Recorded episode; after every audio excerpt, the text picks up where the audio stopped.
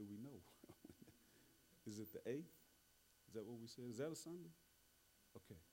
Is that okay? Let's let's tentatively plan that our next potluck, which will be, by the way, uh, Christmas and Thanksgiving food all together.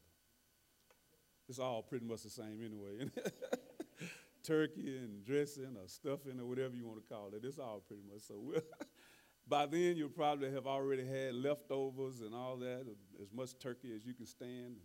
But we're going to have more turkey on, on December the 8th, and then we'll have uh, the slideshow at that time. Listen, I want to say um, uh, just, a, just a couple of more words on the trip, and then we'll get on to the business at hand. Um, we had an awesome team that traveled with us uh, on this trip, and um, so we were re- well represented uh, from our campus. Bethel Hope campus was well represented. Uh, of course, I was there, and then and then uh, you know I learned a lot about these two people and their impact on what's happening in Sierra Leone on this trip that I didn't know before. Uh, and so, man, I tell you, I already loved them before we went. I have a newfound love for Jerry and Marty Putman. They are, can, you know, I know it's the glory goes to God, but listen, these two people have done a great work and have such a heart for the people of Sierra Leone. And so uh, it was an honor to serve there with the both of you and to see your passion and your heart, genuine passion and heart for the people in Sierra Leone. So, uh, man, changed my life to see all of that. So thank you so much. Uh, so we had a, we had a wonderful time. Again, at least twice a year, there are trips, mission trips to Sierra Leone and other places, but Sierra Leone is twice a year at least.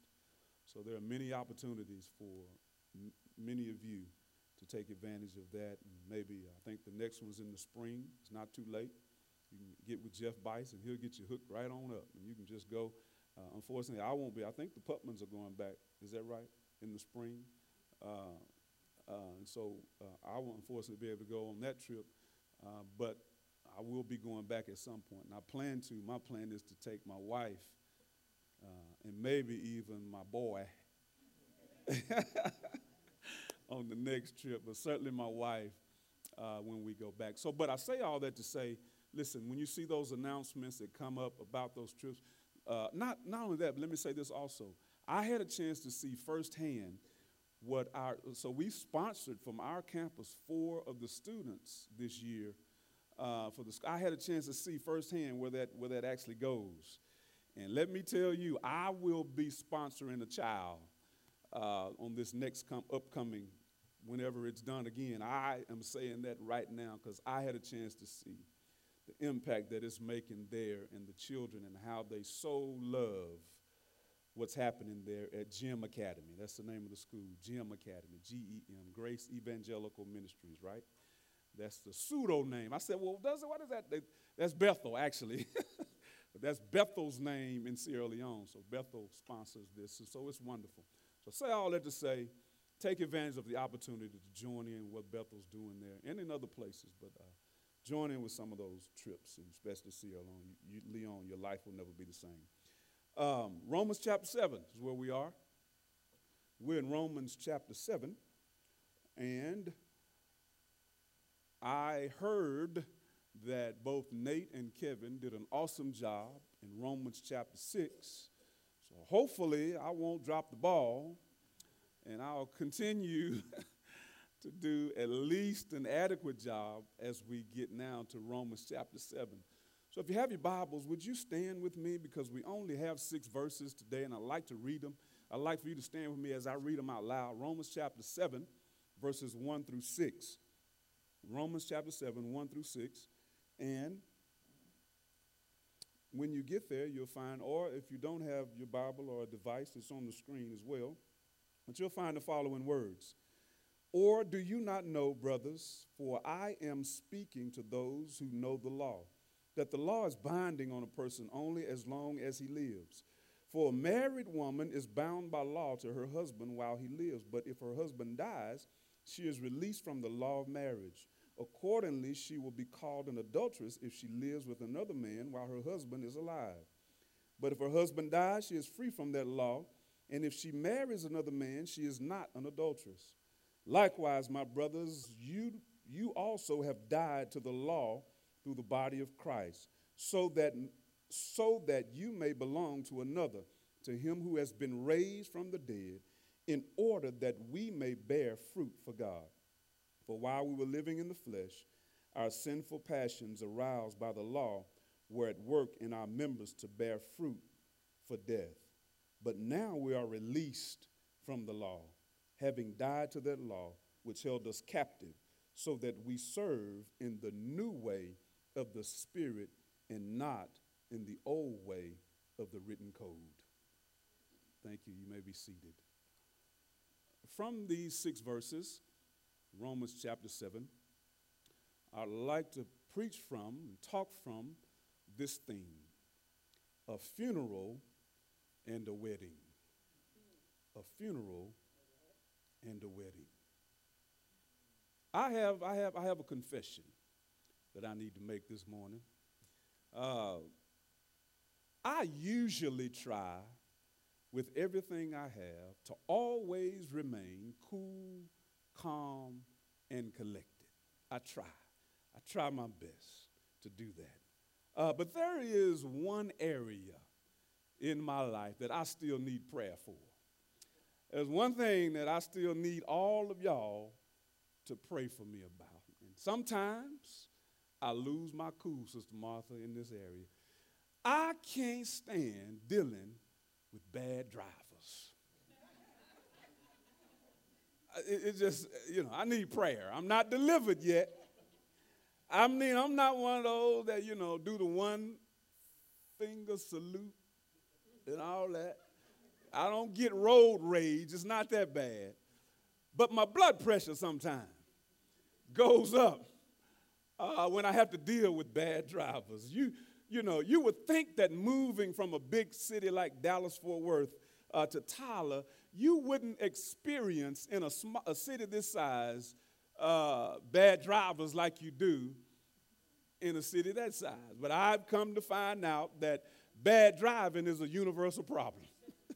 No matter how big the city is, you just you just encounter it no matter where you are. Uh, in fact, here's one adjustment I still haven't been able to make in the five years that I've been back. It, it, it, just, it, just, it just gets next to me because it seems like everybody in Tyler uh, is, nobody rather in Tyler is in a hurry. Coming from Dallas Fort Worth, I mean, everywhere you go, you, you have to be in a, eat whether you're late or not, you're driving fast because that's just the flow of traffic. And I've been here five years and I still get bothered because everybody on the road seems like they just out on a Sunday drive. No matter if it's Sunday afternoon or not, nobody in this place is in a hurry to get anywhere. And it just bothers me. I, I mean, I don't, I don't know. I can't, I can't deal with that. um, there's some other things, you know, that, that I've not yet adjusted to, uh, that, that maybe not like the bad traffic lights. I, it bothers. That, that's not driver related, but it just bothers me. It gets me. One of the things, though, that really gets me worked up, uh, that you don't necessarily see here as much as you would see in a city like Dallas, uh, is that when you're driving on the freeway and there's a sign on the freeway that you pass that's lit up that says lane closing in one mile. And you keep driving, and there's another lit up sign that says lane closing in half a mile. Then, Sister Martha, you keep driving, and there's another one that's bright and lit up. You can't miss it. It says lane closing in a quarter of a mile. Then there's another one, A, that says lane closing in 500 feet. You know what bothers me? Is that when y'all go all the way up to the end of that and then try to cut over in front of me. I'm just telling you right now, I'm not having it. I'll run you off. No, I'm just joking. I'm joking because sometimes I do it too, but most of the time it's y'all.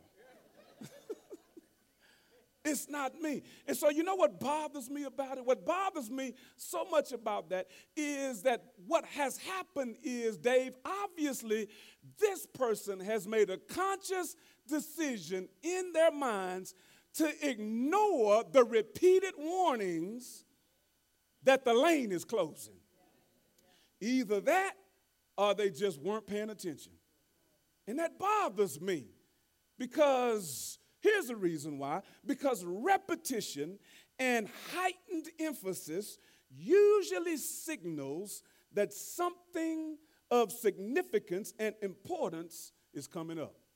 You know what? It, you, you know what? You know what? Heightened uh, emphasis and repetition says. It says this: pay attention, because something's getting ready to happen right? It says, pay attention because something is getting ready to happen. And as we look at this text, since chapter 3, Paul has repeatedly warned about the dangers of depending on adherence to the law. Ever since chapter 3, and even mentions it in chapter 2. All throughout, he, he highlights and he, he warns about what's about this. He repeats his warning all throughout. Now we arrive here in chapter 7. We pick up his important argument on the law as it shifts from warning to further elaboration on what he says in chapter 6, verse 14. He still continues this theme, but now he shifts from warning about it to expounding on and elaborating on what he says in chapter 6. I think Nate probably read it to you a couple of weeks ago, but let's read that verse again. 6:14 says this, "For sin will have no dominion over you, since you are not under law, but under grace. For sin will have no dominion over you, since you are not under law, but under grace. In fact, Romans chapter 7 is, in many regards, a parallel of Romans chapter 6. So that right after Paul says what he says or writes what he writes in 614, he begins to illustrate his point by using an analogy from 614 to the end of chapter 6. He uses the analogy of a slave and a slave owner. He uses the analogy of a slave and someone who is uh, uh, uh, tied to a thing because they are a slave to that thing. Then in chapter 7, he moves from the analogy of a slave as it relates to being a slave to sin and he moves from that to the analogy of a marriage and how this marriage relates to our relationship to the law. That's what he does in chapter 7. He uses marriage as nothing more than an illustration and a picture of our, our new relationship to the law. Uh, I know as we read that, some of you, many that, that read it without its context, will think that this is uh, a comprehensive lesson on marriage. We'll talk about in a minute that that's not what this is. It's simply an illustration that Paul chooses to use to illustrate his point about our relationship, our new now relationship to the law. So then, in verses 1 through 3, I see this from this passage. From 1 through 3, here's what I see that comes out of this to me. 1 through 3 says to us, Our only hope is death. Our only hope is death. Here's, here's, what, here's what verse 1 says. Verse 1 says this Or do you not know, brothers, for I am speaking to those who know the law. That's who he is addressing this to. Those who are familiar with the law, who are, those who are uh, uh, accustomed to attempting to adhere to the Mosaic law, do you, for those of you that know the law, do you not know that the law is binding on a person only as long as that person is alive? Right? He's setting something up here, and, and, and, the beginning of what he's setting up is going to be very bleak because he says this He says, the only way to escape these consequences, to escape uh, the law, is that one has to die. So then, he says in verse 1, you can relate it to someone who is charged with or found guilty of a crime today, right? Someone who's, who's, who's either charged with or found guilty and maybe they're awaiting sentence or serving their sentence already. When and if that person dies in the midst of that, there's nothing else that can be done to that person right? You can't you can't lock up a dead man. You can't do you can't execute somebody who's already died. You can't do any of that. So then paul says in verse 1 those of you that are familiar with the law understand this. The only way to be released from its consequences is death. And so then he says uh, something that i oftentimes say he says now he doesn't say this this is me paraphrasing he says you don't believe it? Let me prove it to you. and he says, I'm going to use an illustration. It's not what he says. Again, I'm paraphrasing what I think he might have said. If it would have been me, Martha, I probably would have said, Let me prove it to you, right? He uses an illustration to prove what he's just said, or to illustrate, rather, what he's just said in verse 1. Verses 2 and 3, he decides to use illustration of marriage, right? he uses this illustration uh, of marriage. Uh, and so then in verses 2 and 3, this is what he says For a married woman is bound by law to her husband while he lives. But if, again, he's relating this back to what he just said in verse 1 but if her husband dies, she is released from the law of marriage.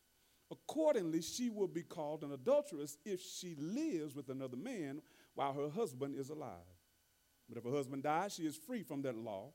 And if she marries another man, she is not an adulteress. Paul simply uses marriage to illustrate the point that he makes in verse 1. The law that he's referring to, the marriage law, stated that to marry someone else while the husband was still alive without a legal divorce was considered adultery. Now, we need to understand and discuss briefly that this is not to be used as a proof text for divorce and remarriage, as it is not a comprehensive treatise on marriage, but it is only a single example for the purpose of illustration. So you can't take this and use it on somebody and say, look, this is what Paul said in Romans chapter 7. This is the only way you can get out. Your husband had to be dead. uh, you're bound, or your wife has to be dead, or you can't, you can't be used. That's not, that's not the point. The point is, is that he simply uses this one part of the marriage law to illustrate this point that, look, our only hope to be released is death. He uses this one uh, part of the law. Um, in fact, though, reality is that there are two other reasons in Scripture which allows for divorce and remarriage. Now, let me say this.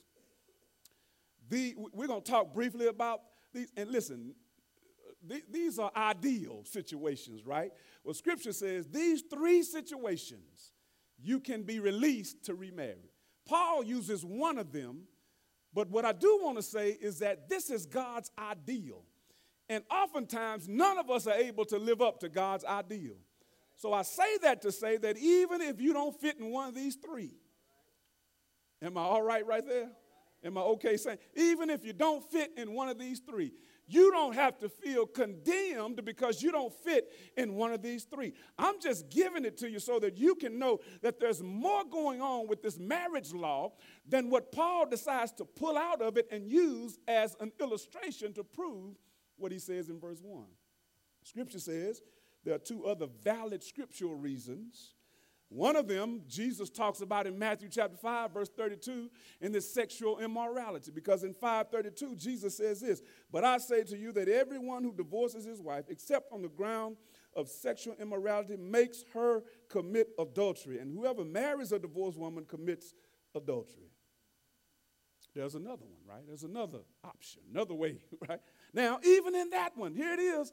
He Jesus doesn't. I know this is not a sermon on marriage, but I just think we got to we got to camp here for just a minute. Even in this one, Jesus, when he says this in the Sermon on the Mount, does not say that you have to do that, right? Y'all fell asleep on me.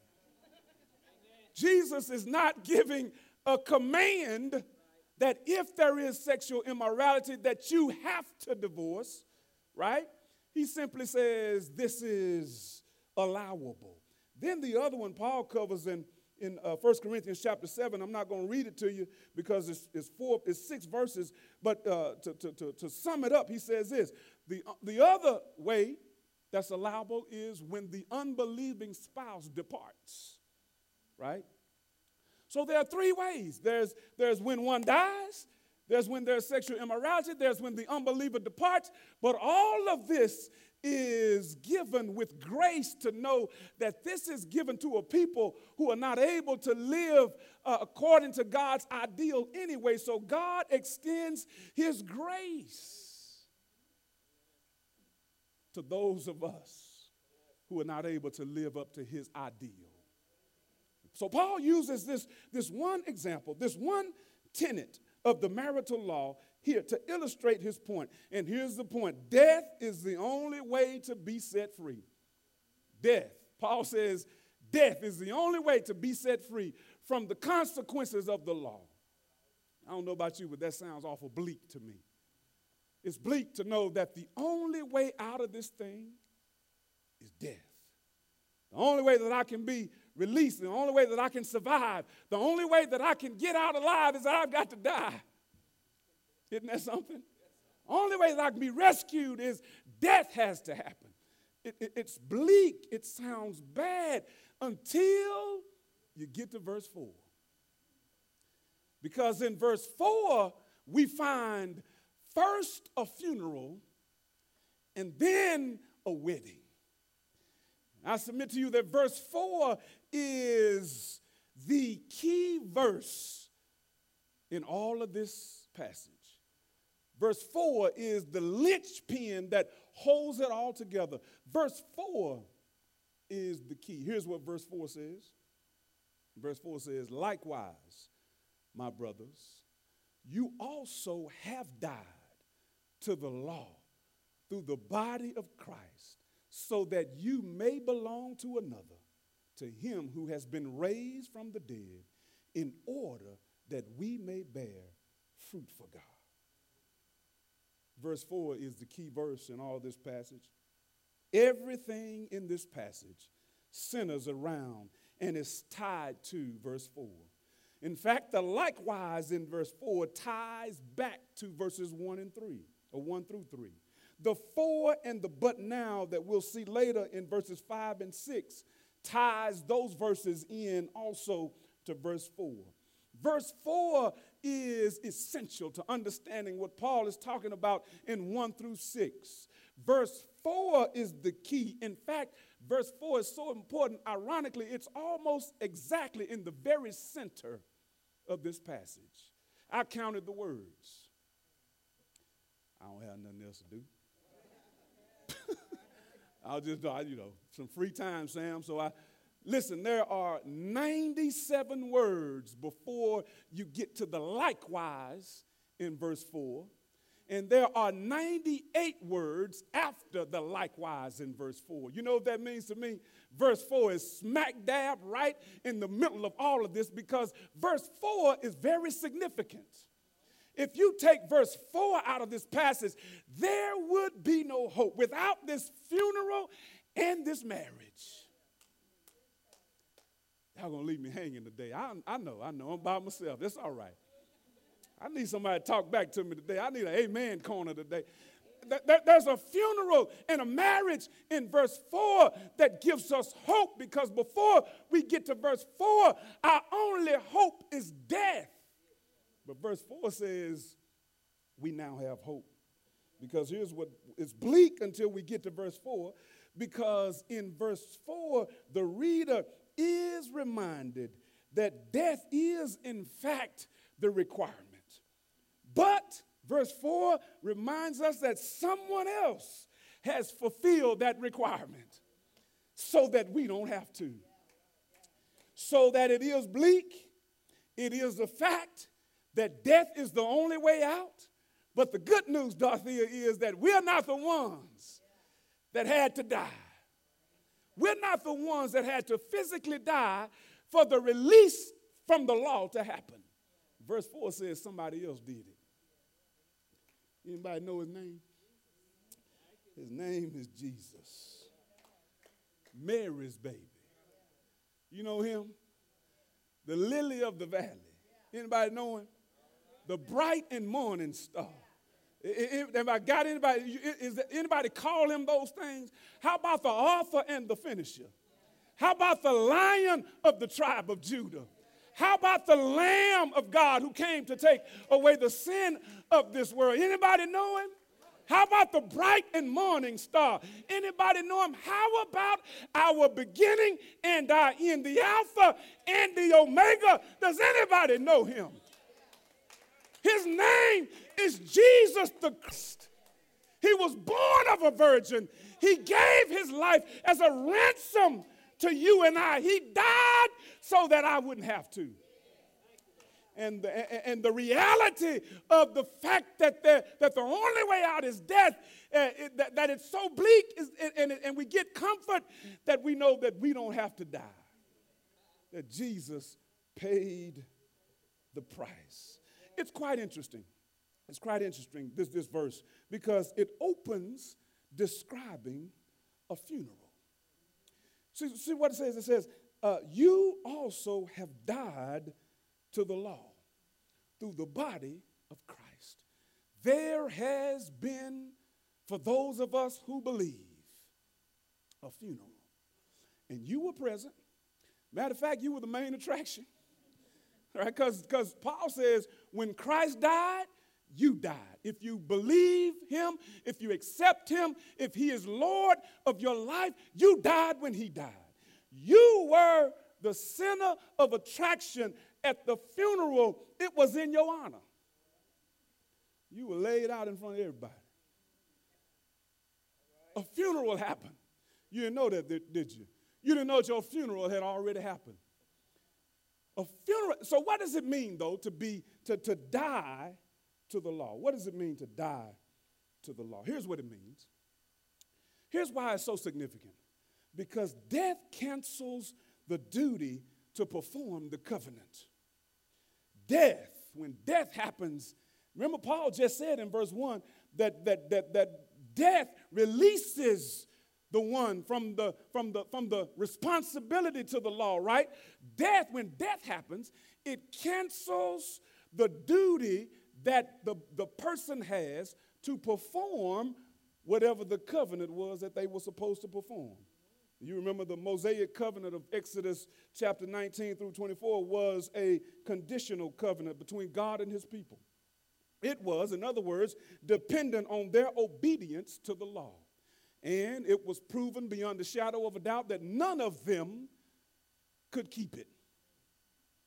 And so, because none of them was, could keep it, all of them were subject to the consequences of their failure to keep the Mosaic law. None of them could keep it. Here's the good news, though. The good news is that because Jesus died, those of us who believe are released from having to fulfill the requirements of this conditional covenant that God gave, God gave them, right? Because he said, listen, uh, there are some things that you have to do right? All of all of them were not like that but this one was. And and the the, the, the bad news is that god you're saying i've got to do some things. The bad news is that i'm not able to. The good news is because uh, Jesus died and, and I died with him, that now I'm dead to the law, and that I don't have to fulfill my responsibilities and my duties anymore as it relates to the law. I've been set free. That's, that's the significance of dying to the law. That's what it means. The other thing it means is this that there's freedom from condemnation. There's freedom from condemnation. In fact, in a couple of weeks, we'll be there Paul says in Romans 8 1, there is therefore now no condemnation for those that are in Christ Jesus. Doesn't he say that? It means that what, what does it mean to be in Christ Jesus? It means that I am a follower of Christ Jesus. It means that He is my sovereign Lord. And if that's the case, there is now no condemnation. And then Paul says another way in Galatians 3:10 he says this, "For all who rely on works of the law are under a curse. For it is written, cursed be everyone who does not abide by all things written in the book of the law and do them." I don't know about you, but I don't think I can do it. And I'm so glad I don't have to. Right?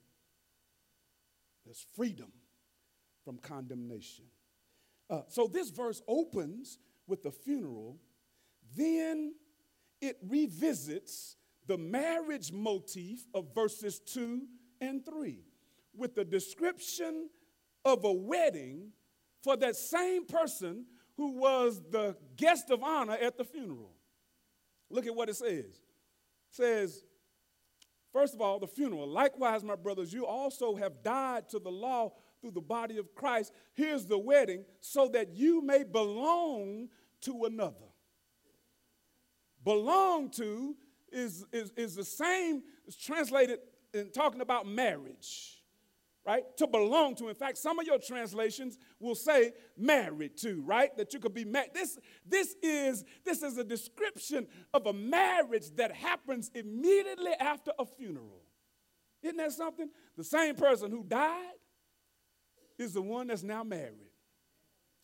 We see this, we see this, we see this funeral and then this wedding. It's interesting that this wedding happens. In other words, what, what, what happens is without the funeral, there could be no wedding. Without dying to the law, one could not then be married to Christ so that you may belong to another. Who is the other? To him who has been raised from the dead. Raised from the dead. There's only one. His name again is Jesus. And then at the end of verse 4, Paul gives us uh, the purpose, the purpose for all of this. There has to be a purpose. God is a God of purpose. God is a God that, that does not do anything haphazardly. He always has a plan and a purpose. And so at the end of verse 4, he, Paul gives us God's plan and his purpose. Here's what he says In order that you may bear fruit for God. That's the reason why there was a funeral. That's the reason why there has been a wedding. And that's, that's the reason, that's the purpose. So that we all may be able to, because apart from the funeral and apart from the wedding, none of us are able to do what Paul talks about at the end of verse 4, and that is bear fruit for God. We're not able to do it, right? But that's the purpose, right? To bear fruit for God. Uh, being married to the law is hopelessly unproductive. Hopelessly. You cannot be productive if you continue to be married to the law. But being married to Christ is the avenue to ultimate productivity and provides the only hope for pleasing God. That's the only way we can please Him. As we have to be married not to sin, married not to the law, but married to the one who gave his life for us. And if we are, we have access and the avenue and the open door to understand how it is that we please God. Because if we don't do it that way, we're simply trying to please Him uh, in our own strength and in our own power. So then, what is this fruit? What does this God pleasing productivity look like? Let me share with you a few things. First thing that it looks like is this Christ like character. Christ like character. You know it as the fruit of the Spirit in Galatians chapter 5. In Galatians chapter 5, 22 and 23, it says this But the fruit of the Spirit is love, joy, peace, patience, kindness, faithfulness, gentleness, self control. Against such, there is no law. You know what that means? The fruit that Paul references at the end of verse 4 uh, uh is this fruit of the Spirit, Christ like character, right? Is that all of us should model Galatians chapter 5. All of us should have within us this fruit that God has given. You know what? You know what the, you know what the foundation of this fruit is? All of these things in 5, 22, and 23 fall under the heading of the first one. What's the first one? Love. If you get that one, all the other ones fall in place. That's Christ like character. That's not the only fruit, though, that Paul uh, references here. The other one is true worship. Right? When we, when we are married to Christ, when we accept what he's done for us so that we are now released from the consequences and the penalties of the law, here's what it should produce in us it should produce some true worship. I'm not talking about play worship, I'm not talking about fake worship.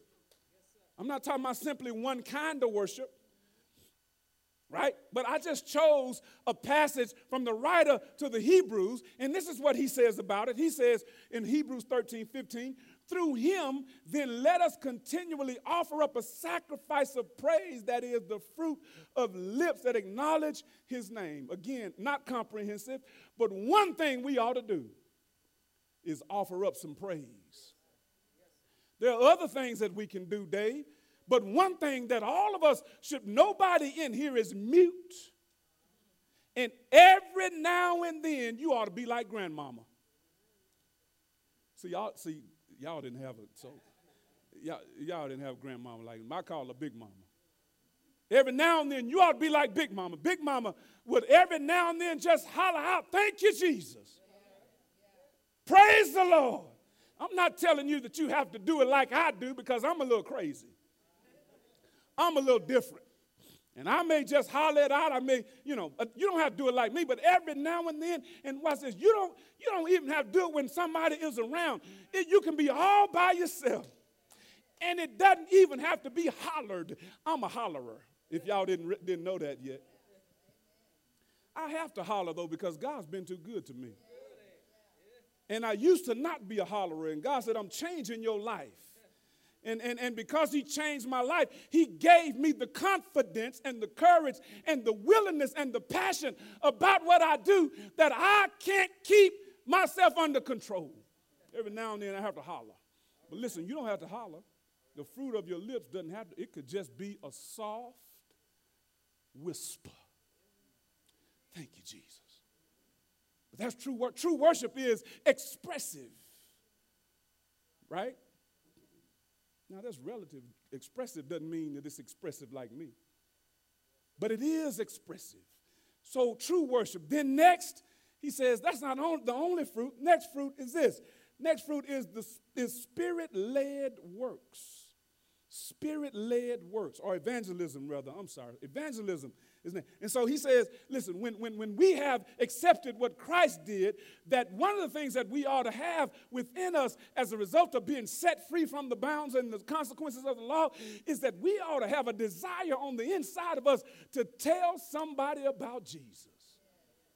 You ought to not be able to control it. You ought to, eh, it, eh, it, eh, not, not that you should be on the street corners, although there's some that do that and can do that, but every now and then when you're just having a casual conversation with somebody, you ought to mention Jesus.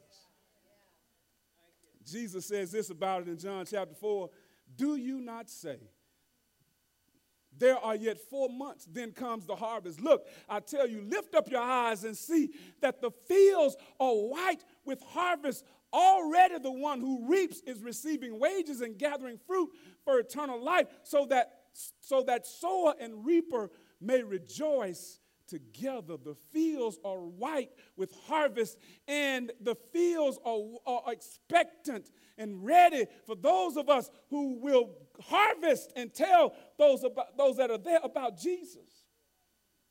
Evangelism should be a fruit. And then spirit led works. Paul says this in Ephesians 2:10. Listen, we're not saved by our works, but there ought to be some works. we're not saved by them but, but, but, but a result of what we just read in the first part of chapter 4, the funeral and the marriage, there ought to be some good works that come out of us, shouldn't there? Right? And so here it is.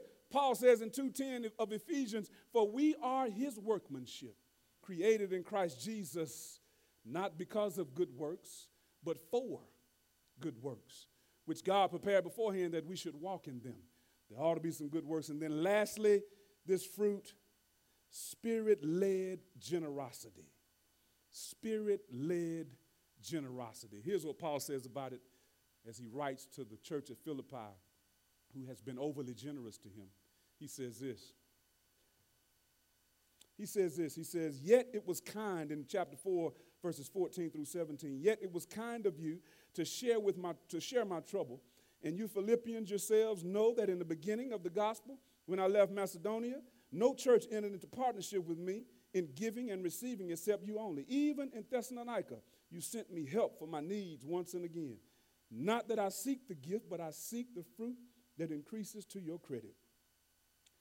Paul says, I've learned to be content, but I thank God that you gave to me because I've learned how to, how to be, be abased, I've learned how to abound. But I thank God for you that you were generous. So then that, that's the fruit. And then we move on to the last part of this passage in verses 5 and 6. And what I see in verses 5 and 6 is an explanation of then and now. An explanation of then and now. Here's what 5 says For while we were living in the flesh, our sinful passions, aroused by the law, were at work in our members to bear fruit, not good fruit, but fruit for death. The, the then, the then is when we were living in the flesh. Here's what the law did it aroused our sinful passions. Our passions were aroused. You know what that means? It means that forbidden fruit is always tempting. All they have to do to a child, sometimes it's not just a child, sometimes it's an adult, is tell them not to do something. And, and Cody, that's the very thing. And sometimes it's not just a child, it's not just an adult, sometimes it's you. Let's just be honest.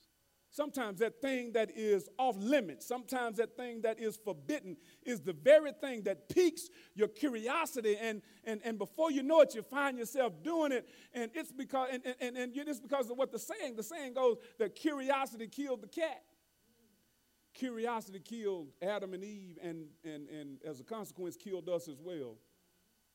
Forbidden fruit always is tempting. Paul says the then is this when we were living in the flesh, the law aroused our passions for sin. Right? Because the law made certain things off limits. Because those things were off limits, those were the things that some decided to do. But, but, I don't, but I'm not, I don't want to stay too long on the, on the then. I want to move to the now, right? And, and, and watch this. There's a but now in this passage. But now we are released from the law, is what he says in verse 6. But now we are released from the law. We've been set free from the law. And Jesus says in John 8 36, so if the Son sets you free, you'll be free indeed. And I thank God that we've been set free. That's the now. And here's what he says at the end of verse 6 so that we serve in the new way of the Spirit and not in the old way of the written code. I think this might be a reference to the new and the old covenant. I think Paul might be referencing it there here. And that, that new covenant is, is, is, is covered in Jeremiah 31, verses 31 to 34. I want to read it for you real quick as we hurry to a close. Here's what Jeremiah says about this new way. Behold, the days are coming, declares the Lord, when I will make a covenant with the house of Israel and the house of Judah, not like the covenant that I made with their fathers on uh, their fathers on the day when I took them by the hand to bring them out of the land of, of Egypt. My covenant that they broke, though I was their husband, declares the Lord. For this is the covenant that I will make with the house of Israel after the, those days, declares the Lord. I will put my law within them, and I will write it on their hearts, and I will be their God, and they, will, they shall be my people. And no longer shall each one teach his neighbor and each his brother, saying, Know the Lord, for they shall all know me from the least of them to the greatest, declares the Lord. For I will forgive their iniquity and I will remember their sin no more. This is the now. This is the already not yet. This is where we're living right now, in, in, in, and we're enjoying the benefits of this new covenant that God promises us. And I think Paul references at the end of Romans chapter 1, verse, uh, uh, chapter 7, verse 6 is that this new way is different than the old way. What, what, what are the provisions of this new way? Well, one of the things that, that this new way, this new covenant provides us is a real solution to sin. The old way didn't provide a real solution because there had to be sacrifices made that were not adequate to fulfill uh, the punishment and the penalty for sin. But we have a new way. His name is Jesus. Then there's this universal scope that means that all of us have access to this. And then there is a regenerate heart. God promises us He'll take away our stony heart and replace it with a heart of flesh. And this new way that Paul references at the end of verse 6 is what we have the benefit of enjoying right now. The Bible reminds us that when we came to Jesus for salvation, we entered into an indissoluble union with Him so that what happened to Christ happened to us. Christ died, we died. Christ arose, we arose with him. Christ ascended, we ascended with him. What happened to Christ happened to us. During the Civil War, it was a legal form, uh, it was legal rather for a man during the Civil War who wanted to stay out of the war to pay somebody to take his place. Man could decide that I don't want to risk it, I don't want to serve. He could find someone willing to take payment and he could pay that person to serve in his place. Take his place. So the story is that there was a man by the name of Mr. Pratt who found a man by the name of Mr. Smith. And he paid Mr. Mr. Pratt paid Mr. Smith to go to war on his behalf. They, they did an agreement and everything, and he paid him to take his place in the war. And as fate would have it, Mr. Smith, who was serving instead of Mr. Pratt, was killed in the war. Not long after that, Mr. Pratt was, was, redrafted. He got another draft notice that he needed to go serve. And so he goes to the draft board, and when he goes to the draft board, he takes with him this agreement. And he shows them the agreement and says that I died in Mr. Smith. According to this agreement, I no longer have to serve because when he died, I died.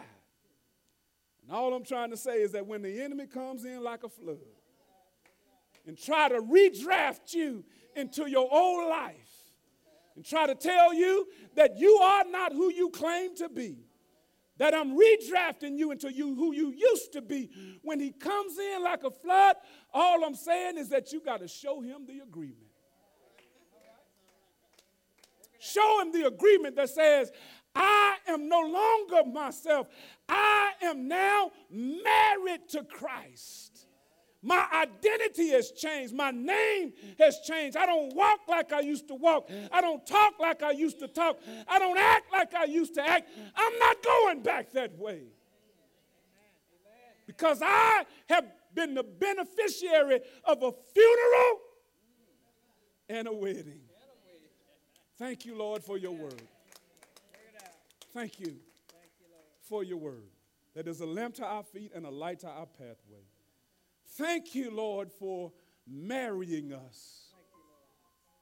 Thank you. In Jesus' name, amen.